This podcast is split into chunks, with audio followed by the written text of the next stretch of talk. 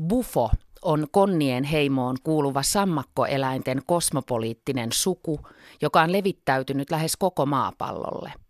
Lajin edustajilla on horisontaalisesti sijoittuneet silmät. Dionyssos taas on viinin, päihtyneen hurmion, traagisen taiteen ja hedelmällisyyden jumala.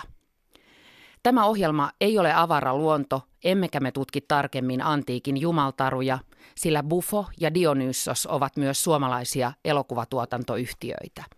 Nyt alkaa kulttuuriohjelma Kultakuume.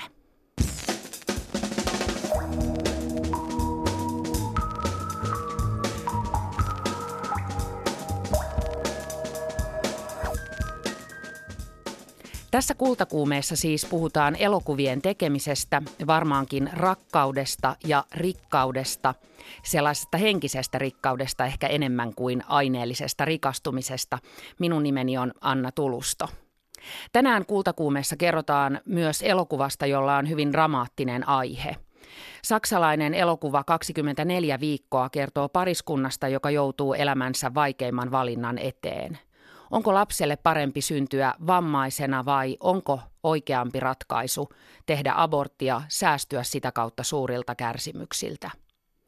Ohjelman lopussa tutustumme muusikko Jarmo Julkuseen, joka soittaa Tango Alakulo-nimisessä esityksessä. Onnittelemme tänään myös nuorten kirjapalkinnon saanutta kirjailijaa ja kirjaa. Mutta aloitetaan elokuvalla – Suomalaisessa mediassa huomataan hyvin herkästi elokuvatuotantoyhtiöiden rahavaikeudet ja konkurssit. Niitä on kuitenkin paljon vähemmän kuin sellaisia firmoja, jotka pysyvät pystyssä. Elokuvasäätiön toimitusjohtaja Lasse Saarinen sanoi, että tällainen uutisointi saattaa johtua puhtaasti siitä, että mediaa kiinnostaa enemmän negatiiviset uutiset kuin hyvät uutiset.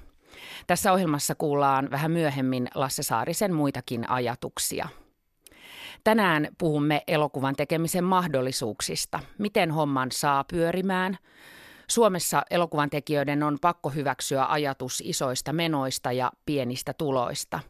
Tästä ja elokuvien tuottamisen iloista ovat tänne studioon tulleet keskustelemaan elokuvatuottajat Riina Hyytiä Dionysos Filmsistä ja Mark Wolf tuotantoyhtiö Bufosta. Moi. Mistä teidän elokuvatuotantoyhtiöt saivat nimensä?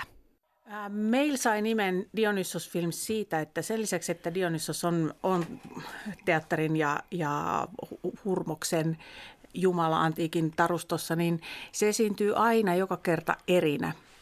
Se ei ole koskaan samankaltainen, vaan Dionysoksen muoto muuttuu. Se voi olla kirkuva naislauma, se voi olla ää, pieniä eläimiä kasassa, se voi olla mitä tahansa se muoto, jossa Dionysos ilmestyy. Ja se, se oli se meidän, että ei tehdä samaa uudestaan, vaan tehdään aina uusi, uusi teos, teoslähtöinen ää, nimi siitä tuli meidän Dionysos. No entäs sitten Mark, tämä horisontaaliskatseinen kosmopoliittinen sammakkoeläin Bufo?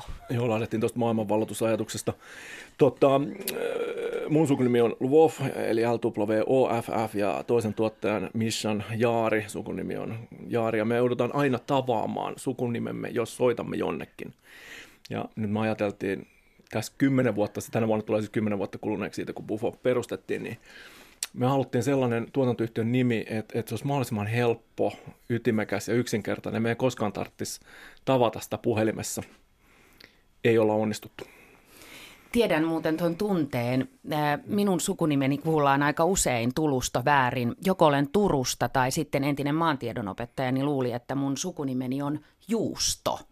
Enkä uskaltanut korjata sitä, paitsi sitten kun tuli ensimmäinen, ensimmäinen koe, mutta ei puhuta sen enempää nimistä. Viime vuosi oli kotimaisen elokuvan historian toiseksi paras vuosi elokuvateattereissa. Kolme katsotuinta elokuvaa olivat kotimaisia, koko perheen elokuvia ja niistä yksi oli Riinan yhtiön tuottama Kanelia Kainaloon Tatu ja Patu. Ja suomalainen elokuva siis keräsi melkein 2,5 miljoonaa katsojaa ja näitä tilastoja on tehty vuodesta 70 ja se on toiseksi paras tulos. minkälainen on tyypillinen elokuvatuottajan työpäivä, Riina Hyytiä ja Mark Voff? Se olisi hienoa, jos olisi jotain tyypillisyyttä, mutta että se liittyy tuottamisen kokonaiskaareen yhtä hyvin kuin se, se voi käsittää puhtaasti elokuvapoliittista ää, lobbausta tai, tai jopa edustamista, ää, niin se toinen ääripää on ihan pienten käsikirjoituksellisten yksityiskohtien pohtimista käsikirjoittajan tai ohjaajan kanssa tai, tai istumalla ihmisten kanssa, jotka on niin sanotusti taiteellisesti vastaavia lavastajat, pukusuunnittelijat, ohjaaja – ja pohtimassa hyvin konkreettisia asioita, että otetaanko sininen vai punainen takki ja, ja kuinka monta avustajaa tarvitaan kyseisenkin kohtaukseen. Eli se, se työn laajuus on sellainen, että yhtenä päivänä näitä kaikkia asioita ei tehdä, mutta että poliittisesta vaikuttamisesta ihan pienen pieniin taiteellisen teoksen yksityiskohtiin on se kenttä, jolla tuottaja liikkuu. Mark, sulla oli vielä puhelu käynnissä uutisten aikana diskreetisti. En kysy, että mistä puhuit, mutta se kuulosti työpuhelulta. Kyllä minusta tuntuu, että mä vietän suurimman osan päivää niin puhelimessa tai sitten, sitten vastaan niin hyvin lyhyesti sähköposteihin ja kyllä nämä kaikki työpäivät on niin kuin kovin erilaisia. Ja niin kuin jotenkin nyt tuntuu, että viime aikoina se sana on ollut, että, niin kuin, että on sellaista niin kuin säätämistä kaiken asioiden kanssa, että kuitenkin meillä on, meillä on pieni firma, ja sitten sit töitä on paljon. Että. Teidän firma tekee myös kansainvälisiä yhteistuotantoja. Tekeekö se siitä työstä hyvin erilaista kuin... En mä oikein, kyllä, kyllä se niin työ on, tavallaan niin kuin, paljon samanlaista, että oli se sitten KV-yhteistuotantoa tai sitten kotimaista tuotantoa. KV-jutussa ehkä niin kuin se, mikä useimmiten käy, että joko, jos on mukana itse jossain hankkeessa tai, tai sitten jos on, tai että on niin kuin suomalainen, että Suomi, me ollaan niin kuin päätuottaja tai sitten ollaan osatuottajana, niin pää, pääsääntö on, että se vie enemmän aikaa. Et helposti tulee niin kuin puoli vuotta lisää. Bufo on siis perustettu, niin kuin sä sanoit, kymmenisen vuotta sitten tai itse asiassa kymmenen vuotta sitten ja tuottaa fiktio- ja dokumenttielokuvia. Buffon tuotantoja on muun muassa Zaida Bäriruutin Hyvä poika, sitten Jön Donnerin elokuvat Kuulustelu ja viimeisimpänä Armi elää. Pirjo Honkasalon Betoniyö, joka tuli muutama vuosi sitten ja nyt uusin on tämä Aki Kaurismäen yhteistuotanto Toivon tuolla puolen. Silloin kun te perustitte Bufoa, niin ajattelitteko te heti, että te teette myös projekteja, jotka liittyy ulkomaihin? Ei, kyllä, me, kyllä sanotaan, että meidän varmaan meidän ihan ensimmäistä, kun muistan, kun ollaan istuttu Mission keittiön pöydän ääressä ja mietitty, että mitä me ruvetaan tekemään, millainen tuotantoyhtiö on meillä, meillä olisi, jos me saisimme valita kaikki asiat itse, niin kyllähän me, me, me niin kuin tuotantoyhtiö oli meidän ajatuksessa oli kovin erilainen. Mutta sittenhän tämä on niin kuin muuttunut monella tapaa niin kuin myös, niin kuin, kyllähän kaikki hankkeet, missä me ollaan oltu mukana, niin on ollut sellaisia, mistä, mistä me ollaan itse pidetty. Että. Mikä se ajatus oli sitten? Kyllä me hirveän pitkälle lähti tällaisen niin kuin genre tyyppiseen tekemiseen, että puhuttiin paljon niin kuin rikoselokuvista ja oli tällaista niin kuin, ehkä länkkäriajatusta ja ihan puhdasta komediaa, mutta sitten niin meidän ensimmäinen, tuotanto, meidän ensimmäinen oma tuotanto oli niin kuin Saidan hyvä poika ja, ja sitten sit tuli tuo Honkasalon betoniyö ja, ja nythän me oltiin tosiaan tuossa Sputnikki, oli niin kuin, on päätuottaja, eli Aki Kaurismäki tuottaa itse omat elokuvansa, niin me oltiin sitten mukana niin kuin käytännön pyörittämässä sitä tuotantoa, voisi sanoa.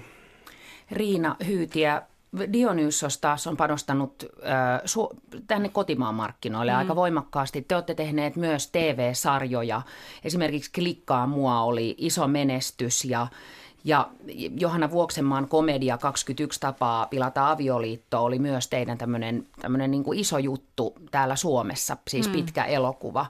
Ku, kuinka, oliko se hyvin semmoinen selkeä linjaus, että te teette nimenomaan suomalaisille elokuvia? Se linjaus on ollut sillä tavoin selkeä, että me halutaan tehdä niille ihmisille, jotka me tunnetaan, eli itsellemme. Tämä on pitkälti intohimon bisnestä ja, ja tämä tuotteen tai teoksen tunteminen liittyy siihen, että sun pitää pystyä itse reflektoimaan, että mitkä on ne oikeat päätökset, joita siinä teoksen tekemisessä täytyy tehdä. mitään elokuvaa ei suoraan lähdetä tekemään ulkomaalaisille tai suomalaisille. Mm. Ja, tota, Dionysos Filmsissä me ollaan nyt vuosien saatossa saavutettu ihan hyvä markkina kotimaassa ja itse asiassa meidän konseptit on myyntikelpoisia ulkomailla. Et komedia ylipäätään on laji, joka matkustaa aika huonosti. Et me emme halua täällä katsoa saksalaista komediaa, eikä suomalaista komediaa haluta katsoa Ranskassa. Mutta se ydinajatus, konsepti voi olla välillä siirrettävissä. Oliko teillä kollegojesi kanssa, teitäkin oli kolme perustamassa Dionysos Filmsia? Kaksi, minä ja Johanna Vuoksenmaa on. Ja niin sitten tuli kolmas. Leena Mäenpää on linjatuottajana meillä, että ei ole osakas. Oliko teillä semmoinen niin kuin tiukka suunnittelupalaveri, että tästä me lähdetään? Kyllä meillä oli muoto. sen takia, että meillä oli kummallakin takana jo niin kuin sekä pitkiä elokuvia että TV-draamasarjoja. Ja, ja tietenkin ensisijainen ajatus on nimenomaan tässä intohimo-bisnes-ajatuksessa niin tehdä sitä, mistä itse nauttii. Se, onko joka päivä sellainen, josta nauttii, niin Mark voi ehkä kertoa sitten siitä, siitä lisää, mutta, mutta se ajatus on se, että tehdään itselleen merkityksellistä. Ja toisaalta kyllä me käytiin aika niin kuin mittava kierros siitä, että mitkä sellaiset asiat, joita, joissa me olemme kärsineet huonosta johtamisesta tai, tai tota, väärin laskelmoidu, laskelmoiduista projekteista haasteista, että miten me voitaisiin estää, ettei meille vuosien saatossa kävisi niin. Niin, että kyllä, on niin kuin, kyllä täytyy sanoa, että niin kuin, pääsääntöisesti niin kuin, musta on kiva mennä töihin. Että mm. mä, musta on niin kuin, hauska mennä toimistolle. Mm. Ja mä mielelläni on siellä ajoissa, koska tuntuu, että se ensimmäinen tunti saattaa olla niin kuin tehokkain, jos vielä kaikki ei tullut paikalle. Mutta kyllä se on niin kuin päivittäisjohtaminen, että jos ajatellaan, että mikä munkin koulutus on, niin kuin, että on niin kuin taideteollisen – Taikin elokuvataiteen osaston linjalta elokuvatuottaja, niin sellaista niin kuin johtamisoppia ehkä siellä ei ollut niin paljon. Ja, ja, ja se tuntuu, että musta tuntuu aika nopeasti, että jotkut asiat voisi hoitaa tehokkaammin, mutta kun tässä itse hoidetaan vähän niin kuin kaikki. Hmm. Se, mitä mä oon viime vuosina itse huomannut, että mun suurimmat haasteet sekä tuotantoyhtiö että tuottajuudessa on sen hyväksyminen, että taiteessa on johtajia – jolloin se mun oma johtajuuskin on asia, jota mun pitää aidosti niin kuin miettiä ja jota mun pitäisi pystyä kehittämään. Enkä vaan, että musta on aina tuntunut siltä, että tämä homma hoituisi parhaiten näin. Juuri mm. johtuen meidän kummankin sama, samasta koulutuspohjasta ja se, että me ollaan niin kuin, heit, me, meidät on heitetty kylmään veteen, että okei, okay, johtakaas joukkoja. Niin siinä on toki mm. tullut tullut tota sitä, sitä oppia matkan varrelta, mutta se johtajuuden toteaminen itsessään niin on ollut mulle se, että mä en olekaan niin kuin,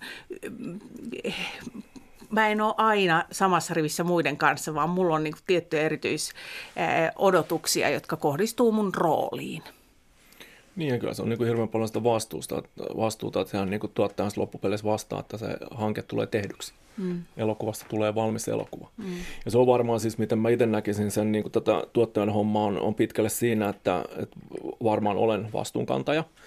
Mutta sitten myös, että ainoa asia on niin kuin merkitystä, että lähtee mukaan niihin asia- hankkeisiin, joista itse uskoo, että ne tulee myös tehdyksi.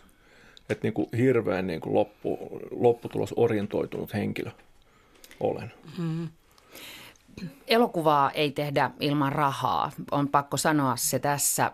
Puhuitte tosi hyvin siitä, siitä intohimosta ja kiinnostuksesta siihen aiheeseen, joka on varmasti henkisesti tosi tärkeä asia. Suomessa elokuvalan taloudellista riskiä pienentää tukijärjestelmä, jota hallinnoi Suomen elokuvasäätiö. Se on kotimaisen elokuvan tärkein tukija. Sessin tuki muodostaa merkittävän osan suomalaisen elokuvan budjetista, noin 40 prosenttia suurin piirtein yleensä on elokuvasäätiön tukirahaa. Mä soitin elokuvasäätiön toimitusjohtaja Lasse Saariselle työmatkalle Lontooseen. Hän oli siellä tärkeissä tehtävissä ja kysyin häneltäkin vähän elokuvien tukemisesta. Lasse Saarinen hän on myös entinen vanha kokenut tuottaja. Siis niillä resursseilla, mitä Suomessa on, mitkä siis tietenkin on liian pienet, niin kuin me kaikki aina tiedä, sanomme, mutta noin, niin kyllä se toimii itse asiassa yllättävän hyvin jos esimerkiksi nyt puhutaan pitkästä elokuvasta, mitä nyt aina kaikki erityisesti seuraa, niin kyllä nämä nykyisetkin tuotantoneuvojat on niin kuin pystynyt pitämään hyvin heterogeenisen valikoiman suomalaista elokuvaa joka vuosi, mikä on hienoa. Meillähän noin valtiovalta tai meidän tapauksessa opetus- ja kulttuuriministeriö hän määrittelee meille sen, että kuinka paljon me voimme vuodessa tukea kotimaista elokuvatuotantoa tai AV-tuotantoa he päättävät sen määrärahan, mitä veikkausvaroista meille annetaan. Ja tällä hetkellä se, sen lisäksi, että siis tuetaan kohtuullisen paljon lyhytelokuvia ja dokumenttielokuvia ja jonkun verran animaatioa, ja elokuvien kansainvälistymistä tuetaan niin pitkin elokuviin. Se määrä on tällä hetkellä sen 15-17, mihin niin kuin elokuvasäätiön tukiosuus riittää. Tukeeko se rahanjakosysteemi riskien ottamista? Siinä voisi olla hieman korjaamisen paikkaa. Tässä on vähän semmoinen ongelma ollut meillä nyt tällä hetkellä tuolla talossa, että valtionavustuslaki, joka ohjaa meidän rahanjakoa, niin käytännössä estää esimerkiksi tämän jälkituen jakamisen, mitä on aiemmin jaettu elokuvasäätiöstä ja joka on nimenomaan auttanut riskirahan hankkimiseen, koska siellä on ollut semmoinen porkkana menestyville elokuville. Mutta se on nyt kun, nyt kun kirjoitetaan uutta elokuvalakia, niin täytyy katsoa, jos siihen löytyisi joku ratkaisu tähän asiaan. Lasse Saarinen, onko isot menot, pienet tulot niin hyvin hallitseva asia elokuva-alalla? Tiedät aika paljon elokuva-alasta, kun olet hyvinkin kokenut elokuvatuottaja ja tehnyt lukemattomia elokuvia elämäsi aikana. Elokuvahan on ehkä kallein taidemuoto, mitä Suomessakin har- harjoitetaan. Ehkä nyt jonkun sinfoniaorkesterin kanssa, mutta ongelma on pienen, pienen maan ongelma. Eli, eli elokuvan teko maksaa saman melkein missä tahansa maailmassa, mutta noin suuremmilla kielialueilla on huomattavasti parempi todennäköisyys saada tulojakin takaspäin. Valitettavan usein niin, että, että kohtuullisen kalliit tuotannot menee joko nollilla tai vähän miinuksella, ja sehän ei mitenkään vahvista tätä alaa. Ruotsissa, jossa toki elokuvamarkkinat on eri kokoiset kuin Suomessa, niin tuotantoyhtiöt saa rahoittajilta siellä vähän enemmän rahaa, mutta jos se elokuva menestyy, niin rahoittajat ottavat osan takaisin. Ja mä olin ymmärtänyt näin, että edeltäjäsi Irina Kruun oli myös esittänyt tällaista ajattelua, että huippusuositut elokuvat ikään kuin maksaisivat osan tuotosta takaisin säätiölle. Elokuvia olisi tämän prosessin jälkeen käsittääkseni helpompi saada tuotantoon, mutta niillä olisi sitten ehkä vähän vaikeampi rikastua ja jotenkin hyvä laitettaisiin kiertämään, että toisen menestyksestä voisi olla hyötyä toiselle. Mitä sä tästä ajattelet ja onko tämä mun ajatuskulku ylipäätään oikea? Suurin piirtein oikein. Noin, joo, siis mäkin tuonne tullessani noin oikeastaan ensimmäisenä aloin keskustella niin kuin alan edustajien kanssa, tekijöiden ja tuottajien edustajien kanssa siitä, että jos noin meidän tukeen, siis elokuvasäätiön tukeen tulisi tällainen takaisinmaksupykälä tai ehto, jollain tavalla. Ja itse asiassa ala on lähes kokonaan samaa mieltä. Johtuu siitä, että se myös antaa enemmän sellaista julkista hyväksyntää tälle veikkausvarojen jakamiselle elokuva-alalle, jos siellä on edes teoreettinen mahdollisuus, että niitä maksetaan takaspäin. Ja tietenkin, jos se toimii hyvin, niin sieltä tulee hieman lisää rahaakin jaettavaksi joka vuosi sitten.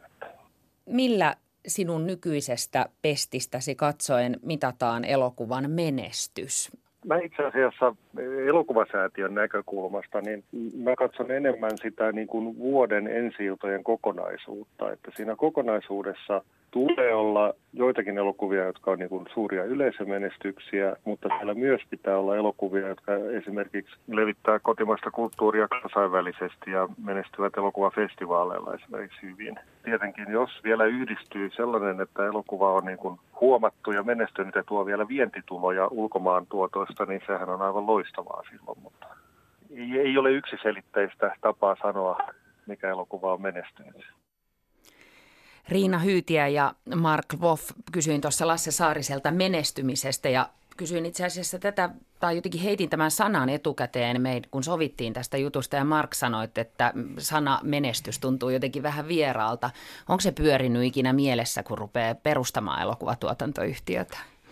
Ei, ei, ei. ei. ei. ja sitä on itse asiassa vaikea liittää itseensä tietäen sen oman päivittäisen, viikoittaisen, vuosittaisen kamppailun, mutta sitä on helppo nähdä ulkopuolelta, koska mä näen esimerkiksi Markin äärimmäisen menestyneenä elokuvatuotteena. Et meillä on tällainen keskinäinen sanonta, että matan katsojat ja Mark ottaa palkinnot. Ja kumpikin olisi aina valmiit tietyn väliajoin. Tosi hyvä diili. Et, et, et, aina välillä vaihtamaan sitä, mutta itse asiassa – äh, ulkopuolelta pystyy ikään kuin nostamaan toista vähän jalustalle, että, että huomaatko kuinka sä putsaat tuotannoilla jussipatsa, jussipatsaita milloin vaan, koska sitä ei itse siinä se menestys ei ole se niin kuin namupala, jota tästä saa, mutta et kaverista voi huomata, että joo, joo, toi on menestynyt kaveri. Itselleen sitä mandaattia ei... ei Ri, tota... Riina, Riina, on kovin menestynyt, ei, se on ihan, se on ihan tosiasia, kun katsoo katsojalukuja, mutta kyllähän siis mulla on sellainen tunne yleisesti ottaen, että kotimaisella elokuvallahan menee hyvin. Että meillä on hyviä tekijöitä, mm. täällä on paljon niin kuin katsoja, menestyksiä, mm. ja sitten on paljon elokuvia, jotka on hyviä. Ja sitten niin kuin, että ala niin kuin jollain tavalla voi hyvin, mutta kyllähän tota niin kuin, sehän on niin kuin, se raha ja budjetti, niin se antaa hirveän selkeät raamit sille tekemiselle. No tuossa tuli esille tuossa Lasse Saarisen haastattelussa ja kun tätä asiaa on muutenkin tutkiskellut, että suomalais- Suomessa elokuvalla ei oikein pääse rikastumaan varsinaisesti. Että elokuvan tekeminen on kallista ja, ja se tuottaa sen teke, keskimäärin yhden elokuvan, pitkä elokuvan tekeminen maksaa noin puolitoista miljoonaa ja lipputuloina se tuottaa vajaa puoli miljoonaa. Nämä on nyt tämmöisiä suuria yleistyksiä, johon mä oon yrittänyt paketoida tätä. Miten semmoista sitä faktaa isot menot, pienet tulot, miten sen kanssa pystyy elämään? Huonosti. Huonosti. ja, tota, ja itse asiassa niin kun, kun, silloin kun aloitti, niin ehkä enemmän mietti tätä koko alaa sellaisena tietynlaisena pop-up-tuotantona, eli teos kerrallaan, että okei, okay, kun pitää teoksen, niin kuin, että se on, että kaikki, kaikki ydin on pelkästään siinä teoksessa. Se intohimo on edelleen siinä teoksessa, mutta jos pikkasenkin kääntyy katsomaan sitä tuotantoyhtiötä, niin sellainen kolmen, neljän elokuvan tai, tai teoksen sarja ja siinä olevat menestykset, olkoon ne sitten tota, palkintoja tai että on pysytty budjetissa, se raha on riittänyt tai että se on tuottanut voittoa, mm. niin tässä pitää katsoa muuta kuin pienen pop-upin kautta.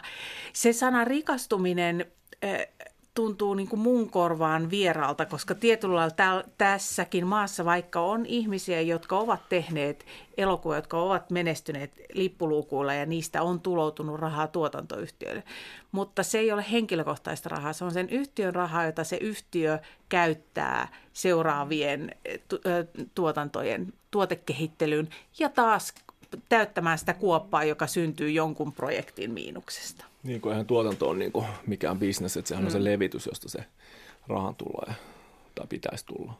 No onko elokuva-alalla työskenteleminen ja tuotantoyhtiön pyörittäminen jotenkin koko ajan riskinottamista? Mä yritin tuossa kysellä, että mahdollistetaanko täällä no, riskien ottaminen. No, siinä on niin ihan lukemattomia mahdollisuuksia, että se homma menee pieleen. Onko teillä rautaset hermot? Ei, ja on. Sehän on niin kuin se, että ää, ammattitaito, joka liittyy siihen elokuvan tekemisen prosessiin, on se työkalu, jolla hallitsee niitä riskejä. Ja sitten toisaalta joka kerta ne tulipalot on eri, joita sammuttaa, että et ikinä et voi arvata, mitä kauheita voi tapahtua, kunnes se sitten sulle yleensä just puhelimella soitetaan, että nyt olisi meille tällainen tilanne päällä ja siihen pitää löytää ratkaisu. Ja todella usein se ratkaisu on raha. Mm. Niin, ja mä luulen, että sellainen niin ratkaisukeskisyys on varmaan sellainen asia, mitä tulee niin kuin mm. sitten joinakin päivinä useinkin tehtyä, että asiat pitää vaan ratkaista. Mm. Jos, Kokemus. Koke, joo, ja sitten totta kai siinä on se, että niin kuin, kyllä tässä ympärillä on niin kuin paljon hyviä ihmisiä, jotka osaa sen hommansa. Että se on niin kuin, et niin kuin mä sanoin, niin kuin musta tuntuu, että mitä enemmän tässä niin kuin on mukana, niin sitä ammattimaisempaa tuo tekeminen on. Mm. Riina Hyytiä ja Mark Voff mä kysyn tähän loppuun vielä, että onko teillä ollut helppoa löytää unelmien, mä tulkitsen, että elokuvan tekemiseen liittyy myös paljon unelmia, jotenkin mm. unelmien ja sen todellisuuden, mitä se on, niin välimuoto. Vai tarvitsetko sitä edes löytää? En tiedä tarvitseeko, koska se on tavallaan niin, että, että monet asiat kaikilla taidetta tekevillä ihmisillä, niiden työpäivä kuvattuna – on ihan hirveätä puurtamista. Siinä ei ole mitään unelmaa tai glamouria. Ehkä se, mitä täytyy koko ajan harjoitella, on, että ottaa myös niitä tiettyjä milestoneja tekee tiettyjä deadlineja sille, että kun mä tohon pääsen, niin mä hetken aikaa huohdan ja sanon viiden minuutin ajan, että kaikki on hyvin, me tehdään just sitä, mitä meidän pitääkin ja, ja mä oon onnistunut siinä, mitä mä oon ruvennut tekemään. Ja sitten taas eteenpäin. Entäs Mark? Joo, no se, niin kuin, se, se kaikkihan on mahdollista silloin, kun sitä käsistä lukee, mutta kyllä niin kuin, kun kokee olevansa niin kuin kovinkin se lopputulos kesken, että se homma on saatu tehtyä. Ja useimmiten mm. se tekeminen ja kaikki siihen liittyvä on ollut niin kuin, jotenkin niin kuin mielekästä ja siinä on niin kuin paljon hyviä asioita, mutta kyllä niin kuin, sit kun se on tehty, niin sitten mennään taas kohti jotain uutta. Että, että sitten kun se on valmis, niin tähän on tylsää, mitä seuraavaksi, sellainen. Kiitos teille Riina Hyytiä ja Mark Voff ja onnea tuleviin projekteihin ja suomalaiselle elokuvalle myös onnea. Kiitos. Kiitos. Kultakuume.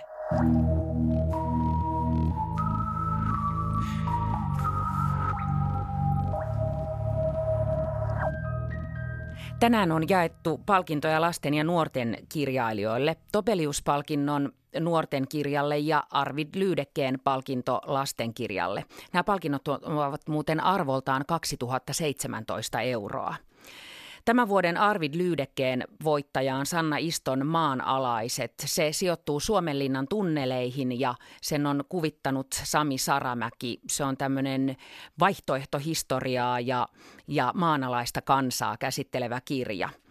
Topeliuspalkinto on Suomen vanhimpia nuorten kirjallisuuspalkintoja. Se on yhtä vanha kuin suuret ikäluokat. Se on perustettu vuonna 1946. Topeliuspalkinto annettiin tänään Siri Kolun kirjalle Kesän jälkeen kaikki on toisin. Se kirja on yhtä lailla nuorten ja aikuisten kirja, sillä se käsittelee ihmisen identiteettiä ja sukupuolisuutta. Siri Kolun lastenromaani Me Rosvolat muuten palkittiin Finlandia juniorilla 2010 ja siitä on tehty kotimainen lasten elokuva. Toimittaja Liisa Enkel kysyi kirjailijalta uusimmasta romaanista, mitä tarkoittaa selviytymistetris ja miksi Siri Kolu päätyi kirjoittamaan transsukupuolisuudesta. Mä pohdin sitä, että miksi lentopelkonen ihminen, joka on, niin kuin, elää onnellista parisuhdetta ja voi, voi hyvin omassa nahkassaan kirjoittaa tästä, mulla ei ollut muuta vaihtoehtoa. Mun ystäväpiirissä on paljon ihmisiä, jotka kokevat, että he eivät tule näkyväksi ja jotka kokevat, että tämä maailma on selviytymistetris, jonka läpi heidän täytyy mennä, jotta he voisivat tulla omaksi itsekseen. Ja Mä oon tätä ensin haastatellut tosi paljon ihmisiä, lukenut järjettömän paljon ja sitten, sitten vasta lähtenyt kirjoittamaan. Mutta voimakas pakko sen asian äärellä, että meidän ajan täytyy tunnistaa ja tunnustaa erilaisia ihmisyyden muotoja. Jokaisella on oikeus olla sellainen kuin hän kokee olevansa. Millaisen tarinan tämä romaanisi pitää sisällään? Tarinan päähenkilönä on äh, transpoika Peetu, ja äh, hän on siis juuri siinä liipasimella, joka on hyvin tärkeä näissä sukupuolen korjausprosesseissa, koska kyseessä on se, että hän on täyttämässä 18. Se on se kohta, jossa henkilö, joka on voinut olla jo niin kuin, kauankin hoidossa, hän voi lähteä siinä vaiheessa korjaamaan juridista sukupuoltaan. Se on myös se kohta, jossa voidaan lähteä tekemään erilaisia korjausleikkauksia. Mutta nyt täytyy sanoa, että tämä leikkaukset ei tee autuaksi. Se on kokonainen itseä koskeva hoidollinen prosessi, jossa siis koko, paitsi itseni omaiset kaikki käyvät läpi tätä prosessia. Siinä on isä ja poika ja isä päättää, että nyt jutskataan jossain, missä on rauhallista. Hän tarjoaa pojalleen kymmenen purjelentoa. Se on kohta, jota kukaan ei kuule. Se on lähimpänä sitä, että ihminen lentää itse. Tämä on kymmenen lennon tarina isästä ja pojasta ja ne pohtii identiteettiä ja elämistä. Ja myös se isä pohtii sitä epävarmuutta, että ei hänkään tiedä, kuka hän on ja mihin hän on menossa. Ja sen he tunnustavat ihmisenä toinen toisilleen.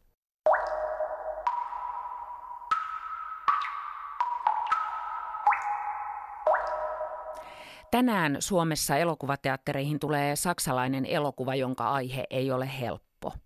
24 viikkoa kertoo stand-up-koomikosta, joka rakastaa työtään, miestään ja tytärtään ja vitsailee to- toisesta raskaudestaan. Odottamaton diagnoosi kuitenkin laittaa asiat ihan uusiksi. Saksassa yli 90 prosenttia kehitysvammaisista sikiöistä abortoidaan 12 raskausviikon kohdalla, mutta se on mahdollista useita viikkoja myöhemminkin, vielä hyvin lähellä syntymää. 24 viikon jälkeen raskaus on jo niin pitkällä, että lapsen on mahdollista selvitä kohdun ulkopuolella. Kehittyneen lääketieteen ansiosta sikiön terveydentilaa voidaan nykyään seurata entistä tarkemmin ja raskauden edetessä esille voi nousta uutta tietoa aivan viime hetkeen saakka. Ohjaaja käsikirjoittaja Anne Zura Berashi on tehnyt elokuvan vaietusta aine- aiheesta. Sikiön abortoimisesta kehitysvammaisuuden vuoksi raskauden loppupuolella. Elokuvassa pohditaan, kumpi on lapselle parempi, syntyä vammaisena vai säästyä mahdollisilta kärsimyksiltä, joiden laatua ei etukäteen tiedä. Elokuvan ohjaaja ja käsikirjoittaja Anne Jura Berashi vieraili elokuvansa Suomen ensi alla Helsingissä. Hänet tapasi Pia Hirvensalo.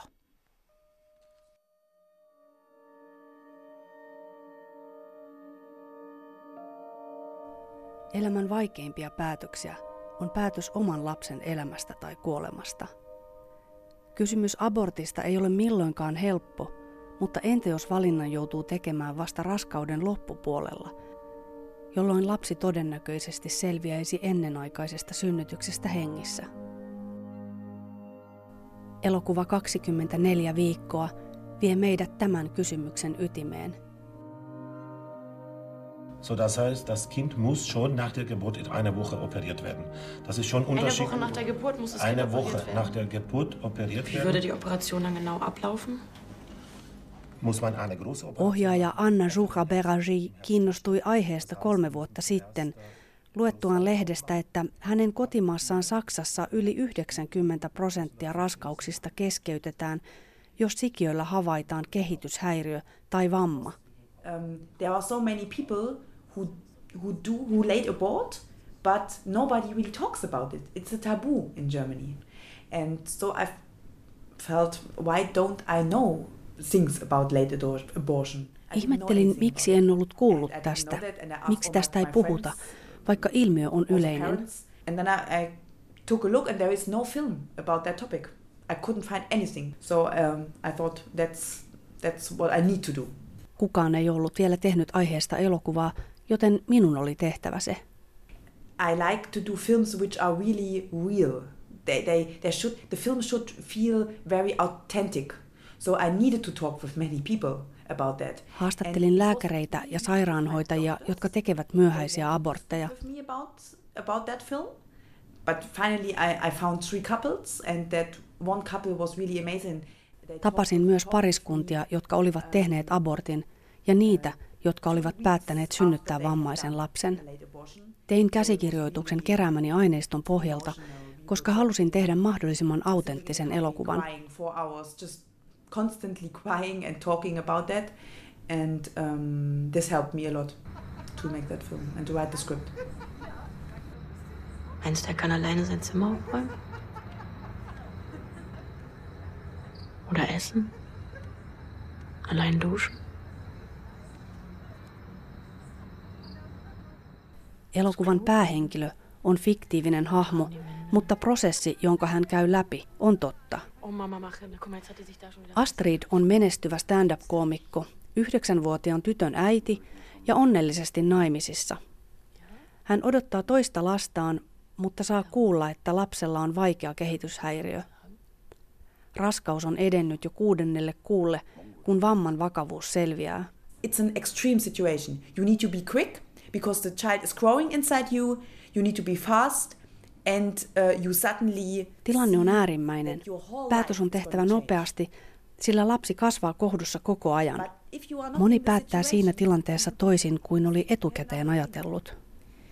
Um, as soon as you are inside the situation, you decide in another way my opinion changed during the process and Uh, I can say for the actors it was the same. Du kannst jetzt nicht sagen. Ich wollte damit nur sagen, dass nein, ich das nein, nein, nein, nein, Astrid, Astrid, das, du, du verstehst das nicht. Ich kann das völlig machen. allein an dir. Wir sind doch, wir sind doch. Du kannst mich nicht dazu zwingen, okay? Nein, okay. Hör mir mal um, spoke with the crew uh, before and I told them that I don't want to have opinions on the set. Juttelin aiheesta kuvausryhmän kanssa toki, mutta en sallinut mielipiteitä kuvauspaikalla. Halusin pitää näyttelijät yhtä tietämättöminä ja hämmentyneinä kuin oikeassakin elämässä. Dem alten Gelände steigst du fort und hältst die. Feder fallen zum Mond auf den Spiegel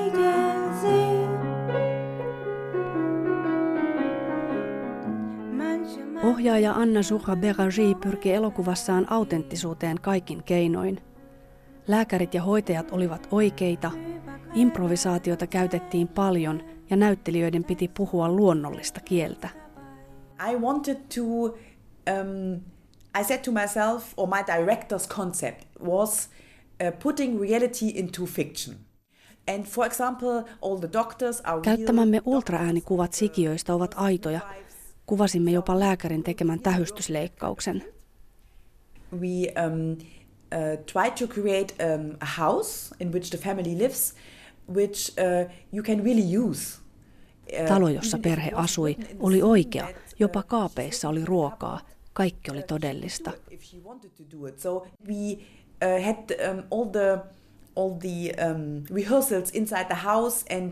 We didn't rehearse the scenes of the of the script. We rehearsed being a family basically. So they cuddled, they kissed each other. Harjoittelimme siellä, mutta emme kohtauksia, vaan perheenä olemista. Suukottelimme, halailimme, teimme ruokaa. Meistä tuli perhe. Uh, yeah, family, they need to get to know each other. I like that spontaneous moment, the first moment of doing a scene. I like that. Emme harjoitelleet juuri ennen ottoja. Tarkoitus oli pitää tilanne tuoreena ja saada talteen jotain, joka syntyy siinä hetkessä. Süße Blondchen mit einer Fascho-Einstellung, ja? Find ich übrigens auch eklig. Nele! Nele? Ich will dieses behinderte Kind nicht mehr. Nele?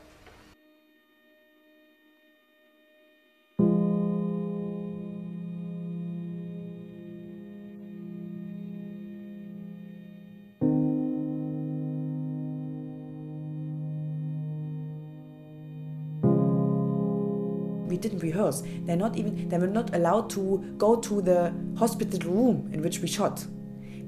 Kun kuvasimme sairaalakohtauksen, emme harjoitelleet sitä ollenkaan. Näyttelijät tulivat toimenpidehuoneeseen. Lääkärit ja hoitajat olivat oikeita. Kaikki tapahtui kuin tosielämässä. Kuvasimme 45 minuuttia, en keskeyttänyt kertaakaan. I decided to really show, show it in detail. I, really show in detail what a woman experiences in such a case. So it's really, really, really touching. Yeah. 24 viikkoa on karu, kaunis ja koskettava elokuva. Eikä haastattelustakaan selvitty ilman kyyneleitä. It's nice that you cry because you know what? You are the fifth person today who's crying. On hyvä, että itket. Olet jo viides toimittaja tänään, joka itkee, kertoo ohjaaja.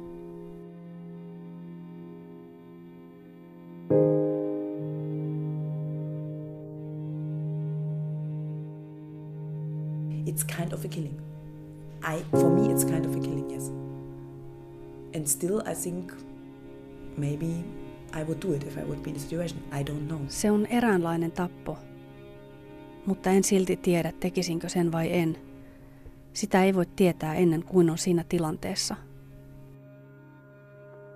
At the very end you can see the sentence that I dedicate the film to two children and there is one Olen omistanut elokuvani kahdelle vauvalle sille, joka abortoitiin ja sille, joka sai elää. Koska tässä elokuvassa on kyse kummastakin, molemmista puolista. A unborn child to a, to a dead child and to a, to, a, to a child who is alive now.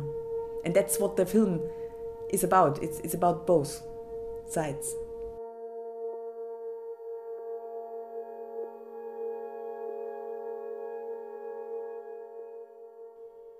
Elokuva 24 viikkoa tulee ensi iltaan Suomessa tänään perjantaina. Jutun oli toimittanut Pia Hirvensalo.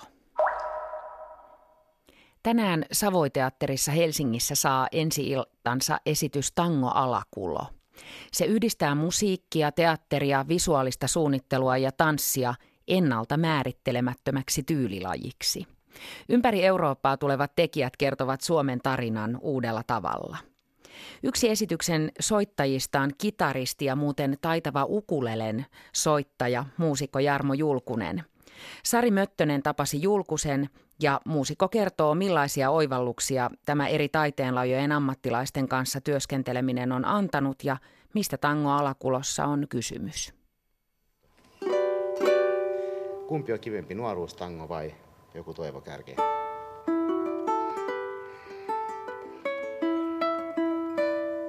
Tango ja alakulot ku, kuvaa kyllä hyvin, hyvin tätä, tätä esityksen hommaa. Siinä, siinä on rytmiä ja tietty tunne. Ja, ja, ja toki niin kuin semmoinen suomalaisuuden tunne, että, että melkein, melkein saunavihta tuoksuu siellä, sanoo tango alakulot.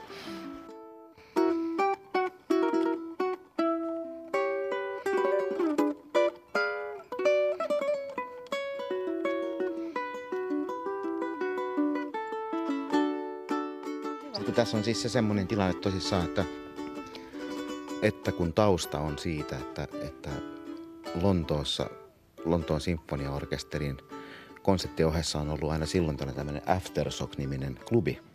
Niin kaikki on ollut sillä klubilla soittelemassa ja sieltä kautta me tunnetaan. Ja sitten kun oli Sibeliuksen juhlavuosi 2015, niin järjestettiin tämmöisiä poikkitaiteellisia konsertteja myöskin niin kuin ympäri Lontoota. Ja myöskin Suomessa muun muassa Lahden Sibeliusviikolla, tällä samalla porukalla. Sitten me haluttiin jatkaa tätä hommaa, yhteistyötä Suomi 100 juhlavuoteen. Ja kun Suomi 100 juhlavuoden teemana kerran on yhdessä tekeminen, niin haluttiin sitten koota tämmöinen mahdollisimman kansainvälinen työryhmä, joka edustaa mahdollisimman monta eri taiteen, mutta myöskin niin kuin designia, muodin ja, ja, ja no, siis musiikkia, tanssia, teatteria, designia porukkaa. Ja sitten pyydettiin myöskin vielä mukaan tuttavamme Lontoosta, eli maanmainio maailman kuulu Klaus Haapaniemi, joka on nyt sitten vastannut visuaalisesta puolesta tässä ja tehnyt yhteistyöstä myöskin tanssikoreografin kanssa ja muuta. Ja, eli tavallaan äh, rakennettiin nyt semmoinen, mitä, mitä Suomi sata vuonna niin kuin tämän, tämän päivän näkökulmasta voi tehdä. Eli, eli, eli, eli, eli hyvin tämmöinen niin kuin monipuolinen taiteilija tai kulttuuriporukka, joka tässä on mukana. No mitäs tällä kulttuuriporukalla sitten aiotte saada aikaan? Minkälaisesta esityksestä on kyse? Joo, eli, eli, eli kuitenkin niin kuin musiikkihan on kaiken pohjalla, että, että konserttia me lähdettiin tekemään, mutta nyt, nyt semmoista konseptia, missä on myöskin vahva tarina, joka liittyy koko ajan niin kuin Suomen, satavuotiaan Suomen historiaan, mutta ei haluttu poimia sinne näitä perinteisiä asioita, kuten – sotaa ja kaikkea muuta, vaan pikemminkin tämmöisten hauskojen pienten huomioiden kautta eri, eri vuosikymmentä, kuten se, että kieltolan aikana ei juuri Helsingissä musiikkia kuulu, kun ihmiset ei halunnut mennä ravintoloihin. Tavallaan meillä historiassa tiettyjä vaiheita, mitkä liittyy musiikkiin. Tango Alakulo nimi kehittyi, kehittyi tuota sitä kautta, että, että olisiko ollut vuonna 2013, kun suomalainen tango vietti satavuotisjuhlaansa. Eli, eli, eli virallisesti ensimmäinen tangokonsertti Suomessa tapahtui kanssa suunnilleen sata vuotta sitten. Niin, ja, ja koska Suomia kyllä tunnetaan maailmalla myöskin tangomaana, niin ajattelin, että se on semmoinen kiva, kiva, tai se on mielenkiintoinen asia. Eli, eli tavallaan meillä on musiikkityyli, joka liittyy meidän historiaan, kaikki eri vuosikymmeniin.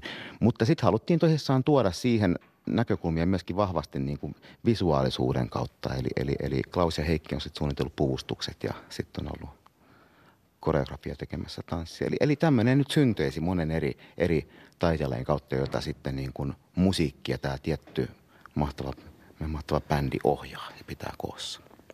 Että monestihan tämmöisiä rakennetaan, niin mietitään suomalaisia kulttuuritaloja, mutta nyt me lähdettiin ihan lähtökohtaisesti miettimään, että, että mitkälaiset jutut tänä päivänä niin kuin pyörii Keski-Euroopan isoilla festivaaleilla, minkälaiset poikkitaiteelliset jutut.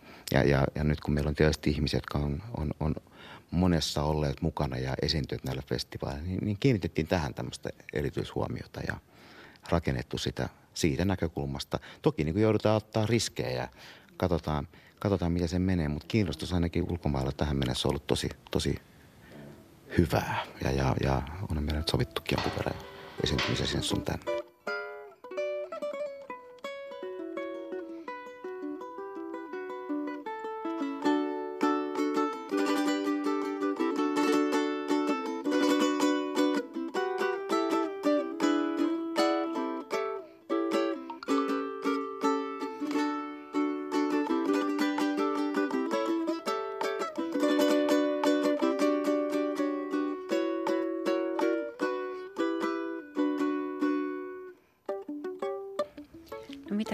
löydätkö tämmöisestä työskentelytavasta hyviä puolia? Mitä tämmöinen työskentelytapa siihen erityisesti tuo?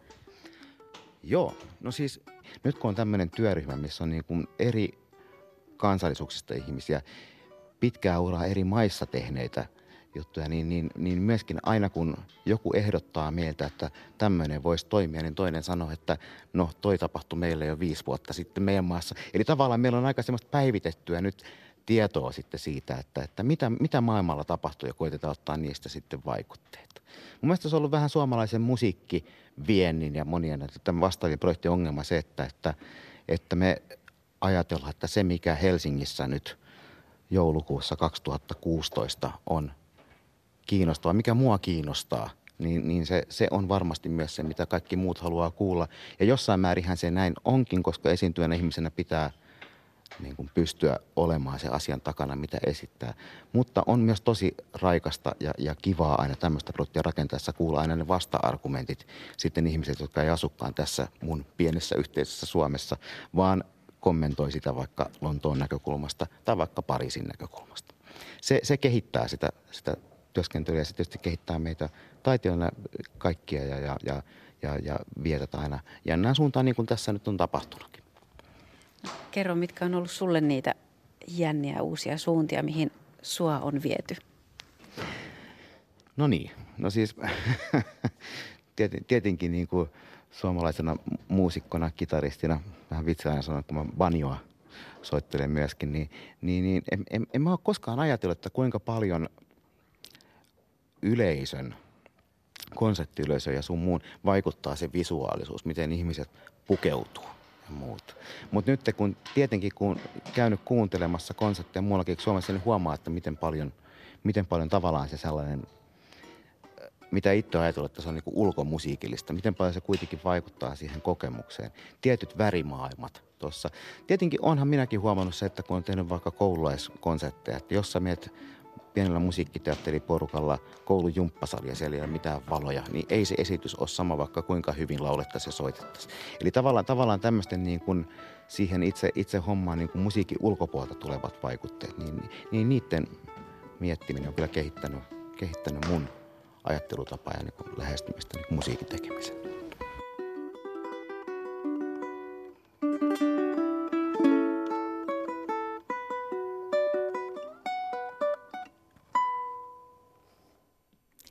Savoiteatterin konsertin solistina esiintyy Jona. Tango Alakulo lähtee myöhemmin tänä vuonna ainakin Saksaan Suomen Berliinin suurlähetystön juhannusjuhliin ja ilmeisesti myös kiertueelle Suomessa. Tänään on perjantai. Osa viettää sen elokuvia katsellen ja kirjoja lukien. Osa kokkailee, osa rokkailee, osa tekee töitä, osa juhlii. Ne, jotka pitävät toisten juhlinnan seuraamisesta, voivat katsella tänään televisiosta TV2 suorana lähetettävää kultainen Venla-gaalaa, jossa palkitaan kuluneen vuoden parhaimmat televisio-ohjelmat ja niiden tekijät. Ja ihan pian tänään Yle Teemallaan ohjelmaa Matti Iäs-faneille. Siellä on Matti Iäksen haastattelu ja sen jälkeen nähdään elokuva Sokkotanssi. Eräät lähtevät tänään risteilylle. Esimerkiksi minun kollegani Kultakuumeesta, toimittajat Tuula Viitaniemi ja Sari Möttönen. Ja ensi maanantain Kultakuumeessa tekin, hyvät Kultakuumeen kuulijat, pääsette mukaan tuolle Folklandia risteilylle, jonka järjestäjinä ovat kansanmusiikin ja kansantanssin tärkeimmät kotimaiset järjestöt, tapahtumat ja oppilaitokset. Risteilyllä esiintyy kansanmusiikin ja tanssin tekijöitä seitsemästä eri Euroopan maasta. Siellä on yli 120 esiintyjä kokoonpanoa ja lähes kolme tuhatta risteilyvierasta. Teemana siellä on Kaikki laulaa. Tiedossa vihellystä, folkkia, räppiä ja jäälauttojen sihinää, siis myös kultakuumeessa maanantaina. Jotain kesytöntä, kiihkeää, haikeaa ja herkkää. Vähän niin kuin tämä perjantai.